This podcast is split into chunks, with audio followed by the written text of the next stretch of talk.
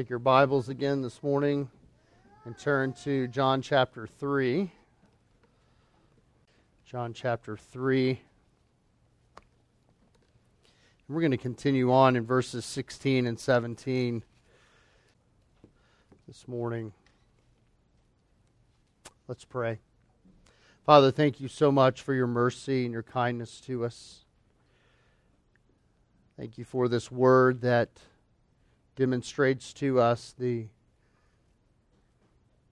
undeniable and unstoppable love of God for sinners. We pray, Father, that you would speak to us, that you would point us to Christ in your word this morning. We would consider you and your work in him and through him, and consider you, Lord Jesus, more deeply than we have in the past. May our hearts be filled with belief and faith, and having been filled with belief and faith, be filled with love, worship, and obedience before you. We pray all of these things in Jesus' precious name and for his sake alone. Amen. Have you ever received a special gift for which you've had to wait some amount of time for?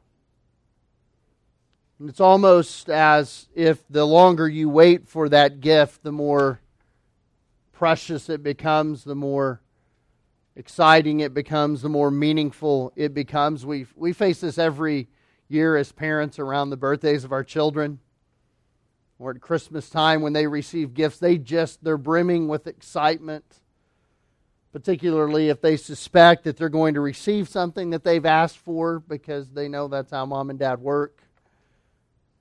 They're just filled with all sorts of eager anticipation and the relief and the excitement when they finally receive what has been given to them. as I meditate on John chapter 3, verses 16 and 17, I find that that is absolutely the case here. For God so loved the world, is where we began last time, and we didn't even finish. I know we could move faster, but I, I fear that if we move faster, we'll lose some of the depth and the power of what's being communicated here. And so, as we go back to that verse and we consider those opening words of Jesus in John chapter 3, verse 16, we're like those children who've waited for so long to receive something. And finally, receiving it, we begin to understand what it is that we have and how precious it is. For God so loved the world that he gave his only begotten Son, his only unique Son, that whoever believes in him shall not perish, but have eternal life. For God did not send the Son into the world to judge the world, but that the world might be saved through him. when we were considering the love of God two weeks ago, we began by enumerating some things about the love of God that Scripture tells us. It's not what we think about the love of God. There's far too much of that. There's far too much of man's personal interpretation of what the love of God means to them, and it's almost always wrong. Well, to me it means this, and to me it means that. Let's go to the Scripture. What does the Scripture say the love of God is? That is undeniable. It's immutable. It's, it's faithful. It is true. And we began by saying that the, the, the love of God here, as Jesus is speaking to Nicodemus, it is not responsive love. We said that it is causal love, it is the reason things happen, it, it is the reason for redemption. It is not a reaction to sinners who happen to believe a story, it is the reason why sinners believe the story, believe the person. We went on to say that the love of God is not an earned love, as Nicodemus would have anticipated it to be. It is not something that comes, and as Corey read uh, in Galatians, it's not something that's earned by keeping a law. That's not love, that's obligation. If someone works for something, you pay them. Keeping the law would be earning love, not given love, not gracious love. We said that it is not disposable love, it is essential love, it is part of who God is. It's essential to God's very being. God is love. I don't want to add one more this morning as we continue on. The love of God is not spontaneous love. It's not emotional love. It is not the kind of love that we think of when we think of the word pity. It is not love that comes from pity. And before you start to think, well, that, that just doesn't sound very warm or very affectionate or very kind, let me explain what Scripture teaches us and why First John or, or why John three sixteen is based on love that is not spontaneous, rather it is a decreed love, and why that matters here in this context, and why it matters here in this verse, and why I think you'll see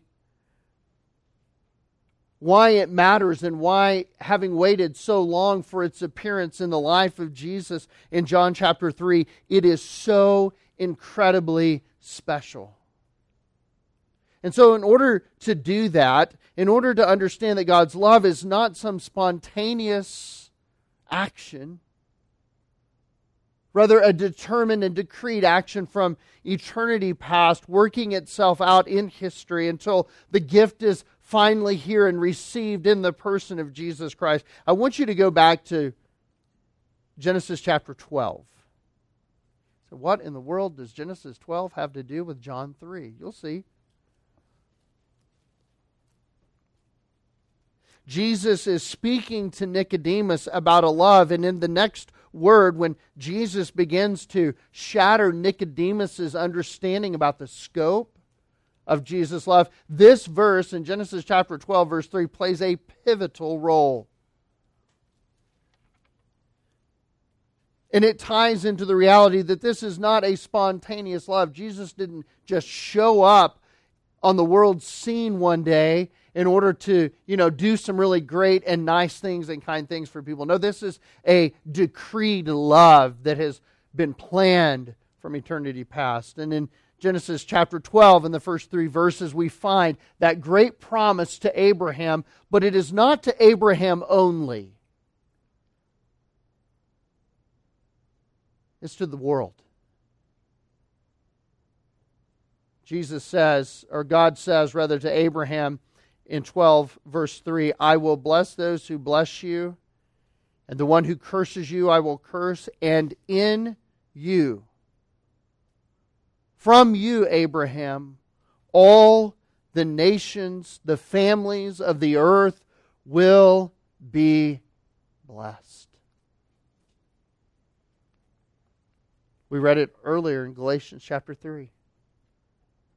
That when we believe we are of Abraham's seed, we are heirs according to the promise through Abraham. What promise? Genesis 12 3. What's the promise? The great promise that came through Abraham Jesus the Messiah, Jesus the Christ. And now here he is in John chapter 3 and verse 16, and he's looking at Nicodemus and he is saying, For God so loved the world, Nicodemus. This is not a responsive love, it is causal love. It is not earned love that the Jews could earn because they had the law. This is given in gracious love. This is not disposable love. It is essential to my character because from me flows the promises. It is not pitiable, responsive love. Uh, or, or it is not spontaneous love. It is planned and decreed love because that is what I do. That is why I can say to you, Nicodemus, God loved the world. It's ancient, it is unchanging, it is part of who I am. I decreed to love the world. I determined to love the world. And proof of that is what I said to your forefather, the one whom you so idolize, the one whom you so identify with, Abraham, that all the nations of the earth would be blessed through the Messiah. that is why I can say to you right now, Nicodemus, God loved the world, not the Jews only, but the world. Every nation, every tribe, every tongue, every person created, I have loved And aren't we thankful that God's love is that way? Aren't we thankful that John 3:16 is not just you know, one day God felt really sorry for humanity so he sent his son. Or that Jesus came out of, you know, this warm affection that could cool off at some point in his life. Aren't we thankful that God loved the world because that is what he does? That is who he is. He decrees things. If you were to indulge yourself in a study of classic Christian theology and in the way that, that Christians have understood the love of God and the decrees of God and the person of God, since the early church, you would find this that the decrees of God are not something he does outside of himself, but something he does in himself. He, his decrees are tied to his attributes, in other words. He is not, I think, therefore I am or I do. He does because of who he is. It is part of his being. And so Jesus can say to this Jewish man who is so confused about things right now, Jesus can say, For God so loved the world because that is who I am. And out of that has come this decreed love, this planned love, Nicodemus not for you, but for the whole world. God may have started with the Jewish people, Nicodemus, but it went out from, from, from just that confined circle very quickly. Brothers and sisters, when you read the Old Testament, read it this way that it is primarily God's dealing with Israel, but it didn't take long for God to start bringing the nations into the fold of his people. Rahab and Jericho, Ruth from Moab. Very quickly, God began to assimilate not just Jewish people who had Abraham's DNA, but those from the world. It didn't wait until the New Testament to happen. It began all the way back in the Old Testament. Why? Because God has always had a love for the entirety of the world. Go to Genesis 12:3 and find that to be true. The glory of God demonstrated in the love of God would go to every corner of the world made by God. Jesus is telling Nicodemus not only is the power of my love inexhaustible, but it is absolutely expansive, covering the entirety of what I have created and those on my creation. It encompasses the world. And that love will be demonstrated, Nicodemus, through the sending of my Son. How do we know it's not responsive love? How do we know it's not spontaneous kind of love? Because spontaneous or responsive love doesn't make sacrifices like this. To send his only begotten Son. Jesus is the demonstration of the love of God that is eternal in its scope, immutable in its uh, position. It cannot be changed, and it hasn't been changed. And again, Nicodemus, you're the great teacher of Israel. You know the Abrahamic covenant. You probably recite it at night. I'm going to go ask your wife. I bet you've said that in your sleep. I mean, that's the foundation of, of the whole Jewish nation. I know you know this, Nicodemus. How could you have missed verse 3? In you, all the nations of the earth will be blessed. So, Nicodemus, why do you marvel when I say to you, God loves the world? That's not old, that's not new news, that's old news. It's part of the very constitution of who your people are. They are a vehicle through which God will demonstrate his love to the whole world. Nicodemus is struggling with these things.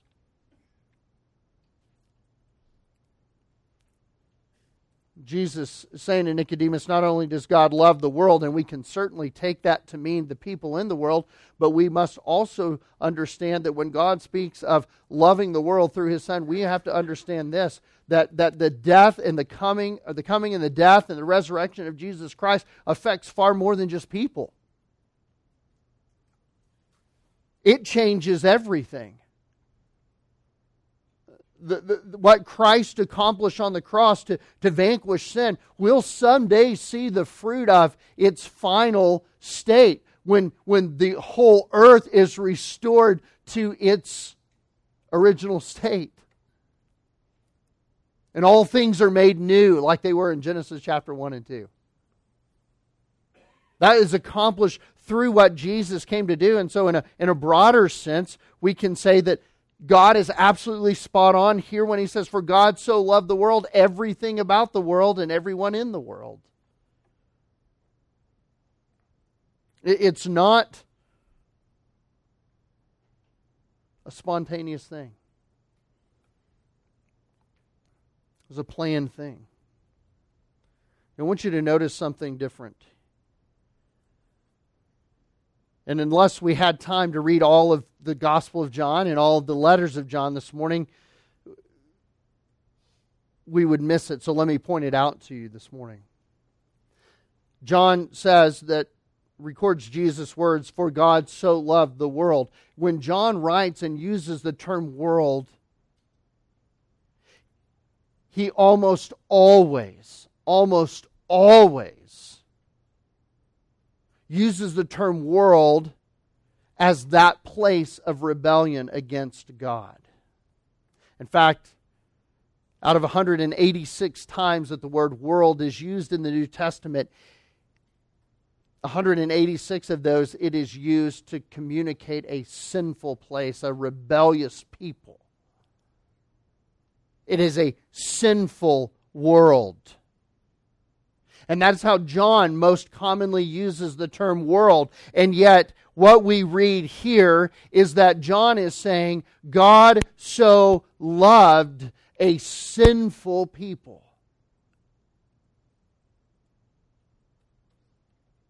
First John 2:15 Do not love the world nor the things in the world if anyone loves the world the love of the Father is not in him. 1 John 3 1. See how great a love the Father has bestowed upon us that we would be called children of God, and such we are. For this reason, the world does not know us because it did not know Him. That goes back to John chapter 1, verses 10 and 11. And so, understanding that that is the most common New Testament usage, and that is certainly John's usage here it, it heightens, does it not, the, the love of God? The love of God did not come to a subdued people who loved God, who were even maybe neutral towards God. The love of God was demonstrated to the world, a world hostile to him, a world that hates him, a world that rebels against him at every opportunity and to the greatest extent possible. So powerful is the love of God, Jesus is explaining to Nicodemus that he would invade the very heart of rebellion against him in order to crush the sin that caused the rebellion. That is how powerful the love of God that Jesus is communicating to Nicodemus is. This is not a, a quick little verse to just throw out like a doctor throws pills these days and say, hey, take 10 of these and call me in the morning. And, and just, hey, just memorize this little verse and you'll just understand everything. No, stop and think about it. God loved the world. What world? The world that is in rebellion against Him. So much so that He did what? He sent His only Son into a world that hated Him, hated His Son, and would eventually kill His Son. That is love. And that is not responsive love. That is not spontaneous love. That is not earned love. That is God decreed love that can only come from one like a holy God. No other kind of love would penetrate a world like this. I'm not sending my son into a world like that. You're not sending your children into a world that hates you and you know will hate them like that. But God does. And he's trying to grab Nicodemus's understanding and say, You Jews, you do everything so right on the outside. You, you, you think you're so perfect in your deportment and your keeping of the law. Yeah, somebody might send their son there, but let me tell you, God is sending his son into the whole world. And you're not as good as you think you are, Nicodemus. It's going to be your people that crucify him. But I'm sending him to the pagans too sending him to the cannibals. I'm sending him to the atheists. I'm sending him to the Muslims. I'm sending him to the Buddhists and the Hindus and the Confucianists. I'm sending him to the godless communists. I'm sending him to everyone. I'm sending him to the world. Because that is the extent of my love. Another way that we must look at the world, the world in relation to the love of God is this. Now, we've allowed the comprehension and the understanding of the word love to be hijacked by the emotionalism and the romanticism of Western culture. We need to admit that. It's touchy feely. It's if you love me, I'll love you. It's my love can change. It's all of these things. That is not the love of God and we look at John chapter 3 and we look at verse 16 and we say, How sweet. Look at God loving the world like that. What we really need to look at that this verse as being is this. It is an unmitigated assault of the character and love of God into and against a world that hates him. God invaded a world hostile to him through love in his Son to redeem the world from the sin it loved and to a God it formerly hated. That's the love of God. It is a militant love. It is a conquering love. It is a militaristic love. It is an unmitigated love. It is an assaulting love that wins sinners to himself through his Son. No other love will do. Why? Because we are dead in trespasses and sin, hardened against God, hating God, not loving God. So God must invade and change the hearts of those whom he will save. And he does that. How strong is this love for the world? We read the New Testament, we read the writings of John. We find that love is most often spoken of as being between the Father and the Son. And through the Son, he made known his love to the world.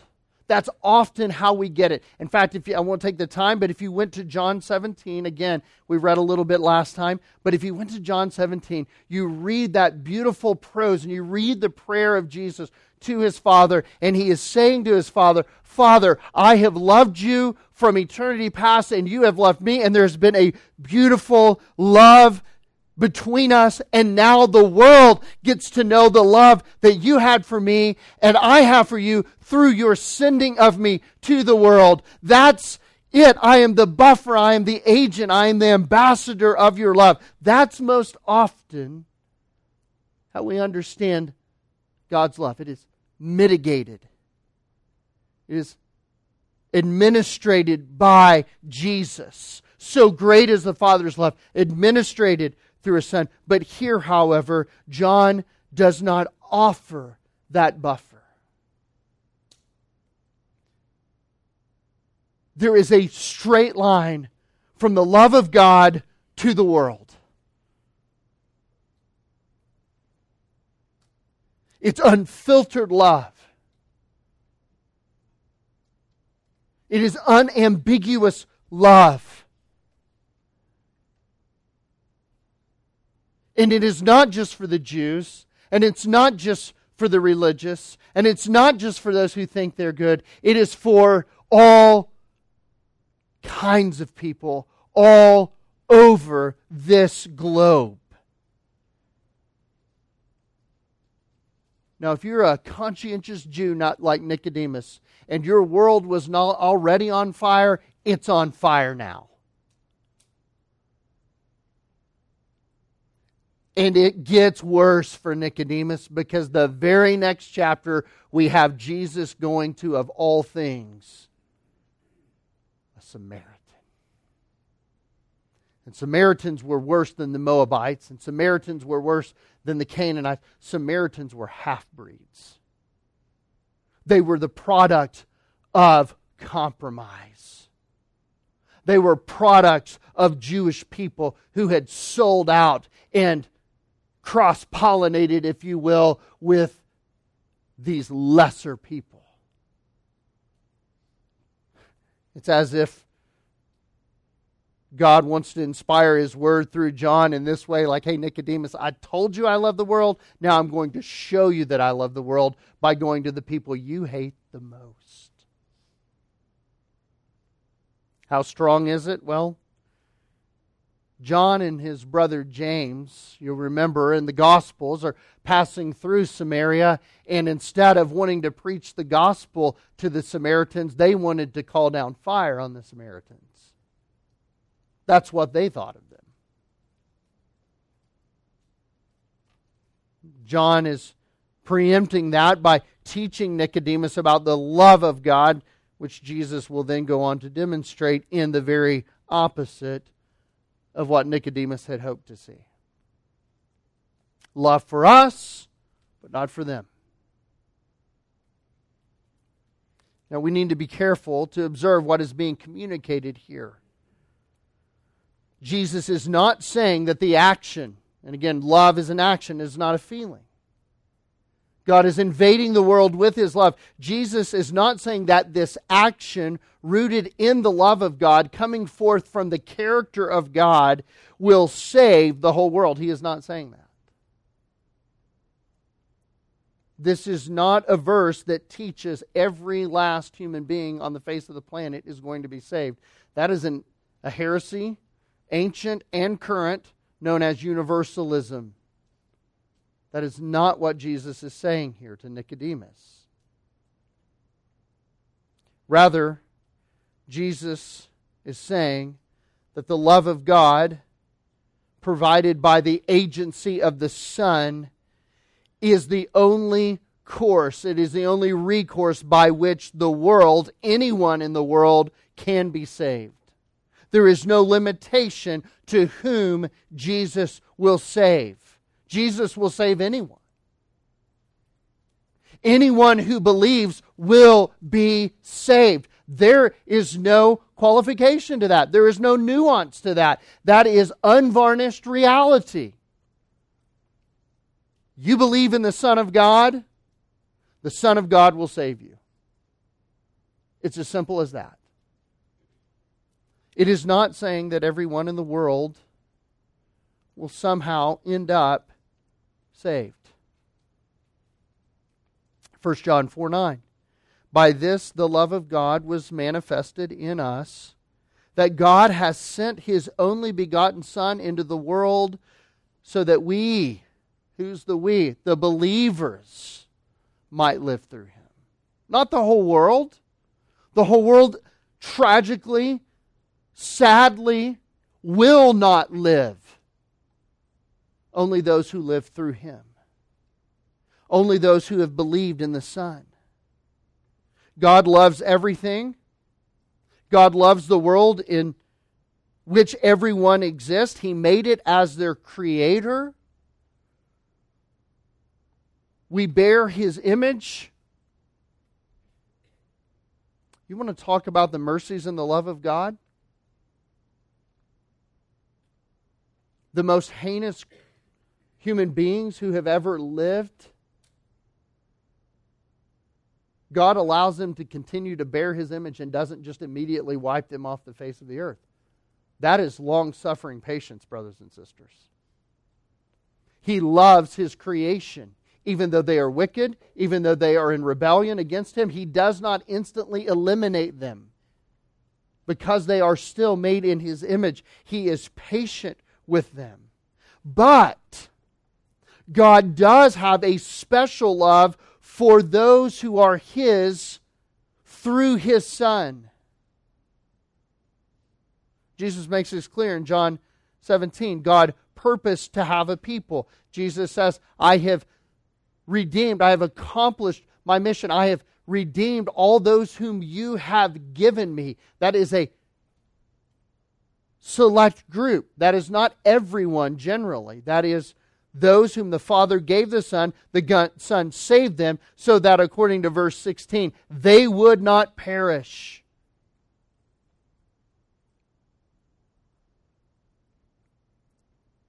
Who are those people that God possessed? Who are those chosen ones that God had and handed to the Son that the Son would save? How do we know who they are? Because they believe. That's how we know. How do we know who the true people of God are? Because they believe, not because they're circumcised, Nicodemus, not because they keep the law, not because they're religious, not because they have a family tree, but because they believe. Those who believe are the people of God. Question then is going to be raised, isn't it? But doesn't God love all men equally? Doesn't He love us all the same? Is God wrong to love some differently than He loves others? Ezekiel 18 gives us the answer. God says that He despises the wickedness of men. He hates that. He is angry with them. And they deserve to die. That's good and right. And we, we don't need to be ashamed to say that, by the way. There, there, there, are far too many people in, in Christianity, particularly American Christianity today, who just want to go and say to everyone, God loves you and He's not going to punish your sin. We don't preach on hell anymore. We don't preach on judgment anymore. God's not angry with anyone. He's too beneficent to be angry with anyone. And the reality is, we are lying to them. We are breaking God's own law, bearing false witness about God to them by saying, oh, God just loves everyone the same and we're all happy and we're all. No!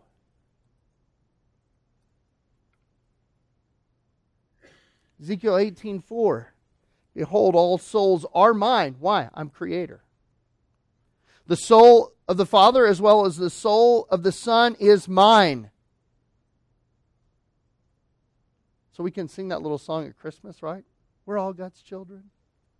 No. Because that verse ends this way The soul that sins will die. Nicodemus, I'm not saying that though the love of God is for the whole world, it is the only saving love for the whole world. But I am not telling you that everyone in the world will be a recipient of that love. That saving love. I love them as my creation. I love that my image resides in them, but it is not the saving love that I have for those who are mine. Well, God is awfully cruel then. He's cold, He's exacting, and He's without mercy. No. Because whereas Ezekiel says in Ezekiel 18:4, the soul that sins will die, no qualification to that. It must die. He also says, 19 verses later, Do I have any pleasure in the death of the wicked, declares the Lord? The rhetorical answer to that is no. I don't have pleasure in the death of anyone. Rather, he says, than that, he should turn from his ways and live. In the context of John 3:16, he should believe. I'm not happy to judge and condemn anyone to eternal hell. That is not why you came, Jesus. Isn't that what verse 17 says? It is. But I will if they do not.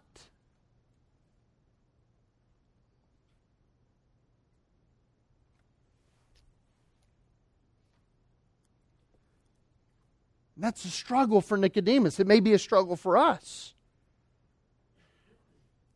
But this is a paradigm that, that is also revealed in Jeremiah, Jeremiah chapter 48 with, with the nation of of all things, Moab, we were talking about in adult Sunday school from Genesis chapter 19 this morning. Moab, a nation created out of sin and incest between Lot and his eldest daughter. If you go to Jeremiah chapter 48, you find that God pronounces, on the one hand, severe judgment upon Moab. Severe judgment. And yet, in the very same breath, he is mourning over the destruction of Moab. Jesus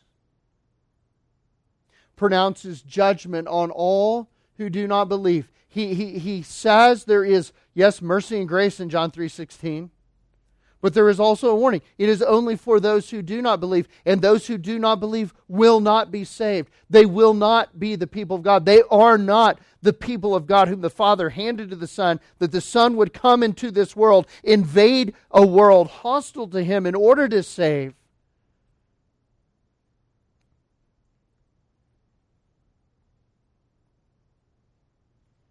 And yet Jesus stands upon a hill, doesn't he? And he looks before he enters the city of Jerusalem in order to die for Jerusalem, to die for Samaria, to die for the uttermost parts of the world. Jesus stands upon that hill and he looks down over the city of Jerusalem and he says, Jerusalem, Jerusalem.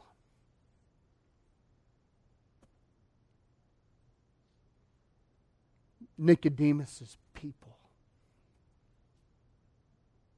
the Jewish people, how I would have gathered you under my wings, how, how I would have had you up under my wings like a mother hen does to her chicks, how I would have done that. And yet, you won't be.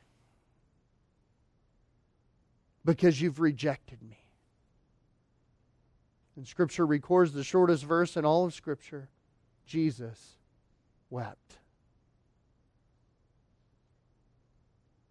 Jesus wept. Why?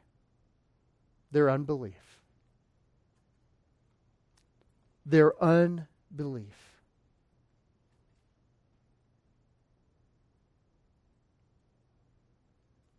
We learned last week in reading from Deuteronomy chapter 7 this should not have been.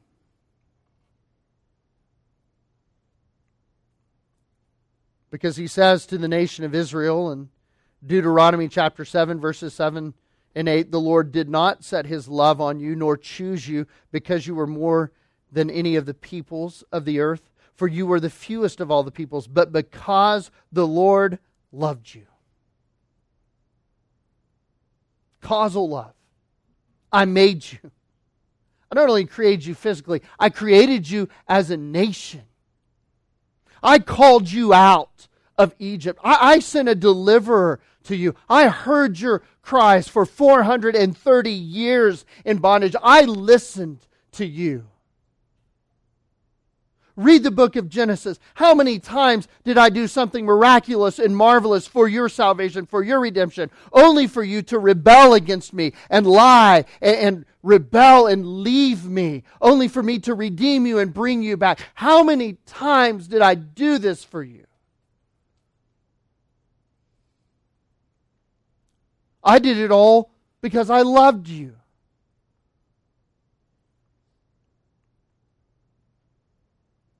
Now, does that mean he didn't love the Moabites? No. Did it mean he did not also love the Americans? No. Jesus had a special love for a special group of people. So here, he loves the world in a general sense, but he loves those who are his in a specific sense, and they alone will be saved, not the whole world.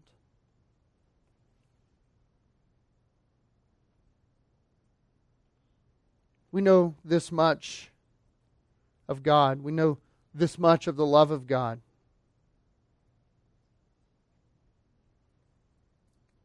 As Jesus' high priestly prayer in John 17 demonstrates, for those whom he has set his love upon, those whom he has graciously determined to be his in eternity past, those to whom the Father has given the Son, to them he acts in a special way. To them who will believe, those who would believe, God sent his own Son into the world.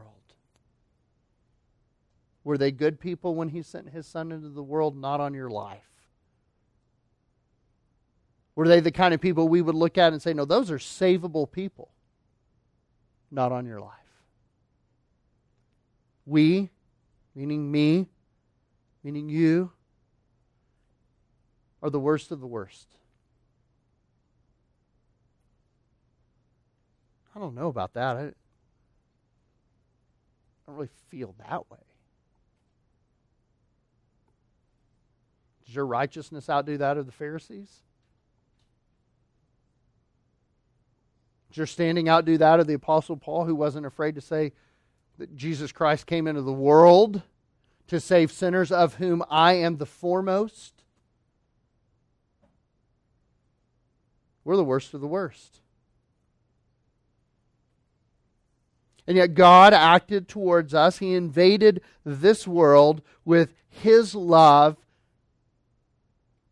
the sending of his Son is the evidence of that, so that we who believe might be saved. Or let's say it this way might be communicates potential, will be. Will be saved.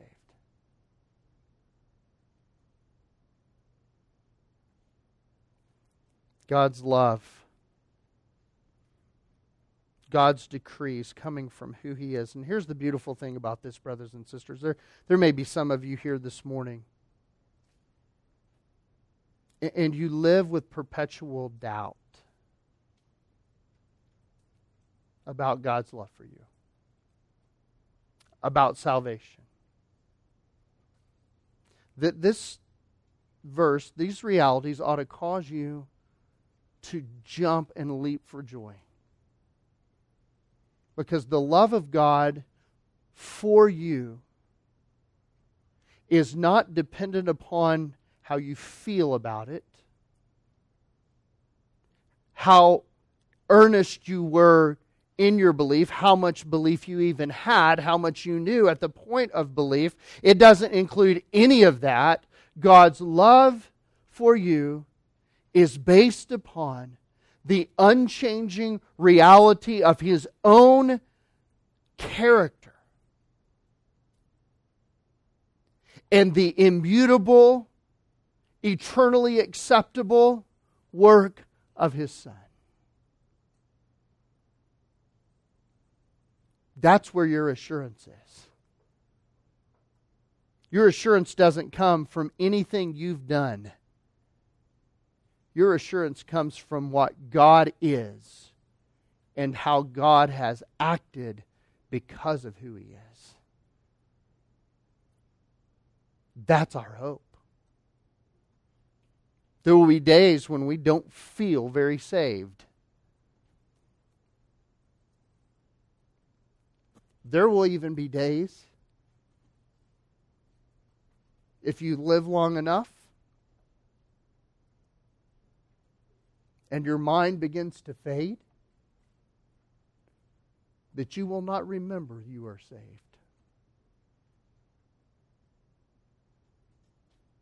But it doesn't depend upon you. It depends upon Him who saves. Your assurance must come from this love of God for you and the action of His Son as a result of that love.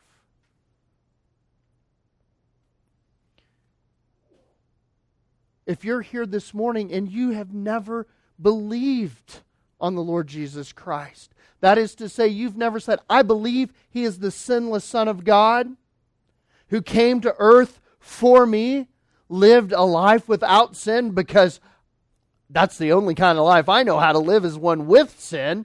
Jesus then lived without sin for me, died upon a cross that I should have died upon because of my sin. I confess that I deserve that death, but Jesus took that for me. I believe that.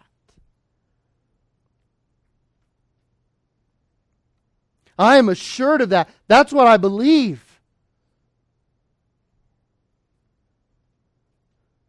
Then you can be assured of this Jesus will save you. Jesus doesn't save you. God the Father does not save you because you go to Mass,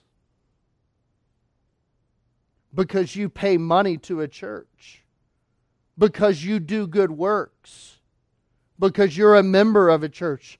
God saves because of the work of His Son. Period. End of story. But what a story. Believe that, and you will be saved. You don't need a priest or another man to tell you you're saved. You need the Word of God to show you that you're saved. And how do we know that? God loved the world and sent his only son, his only begotten son. We'll get to this next week. His unique, the, the, the Greek word literally means his one of a kind, unique son, the only one that there is, into the world to suffer and to die in your place. That's our assurance. That's our hope. so, brothers and sisters, I know we're moving slow here, but I feel compelled to move slow because we've moved too fast in the past to think about this truth like we should. And as deeply and as meaningfully as we should. What a Savior What a God. What a redemption for those who believe. Let's pray. Father, words really do elude me. To communicate with as great of accuracy or power the truth contained in these verses.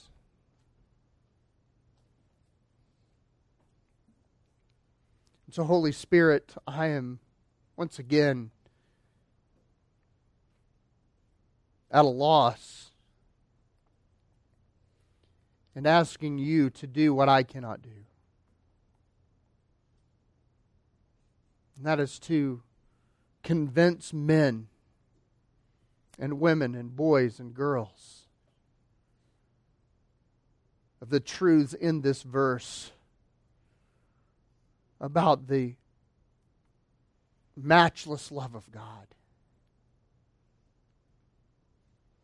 the sacrifice of his sending of his own son the creation of faith within them that they might believe you. Lord, create faith in those who have none and cause them to believe and to cry out to the Lord Jesus Christ. I believe you are the Son of God. I am a sinner and you are the only hope for my salvation. Holy Spirit, do a work in all of us that no man and no sermon can do from a man. Point us to Jesus as Jesus promised you would. Convict us of sin. Show us the Savior. Grant faith to believe. Seal us then in that Savior. And assure our hearts and minds more and more, day by day, that we belong to the living God because of his Son. And we ask that you would do this so that you, through the Son and to the Father, would produce honor and glory and blessing and praise, both now and forever.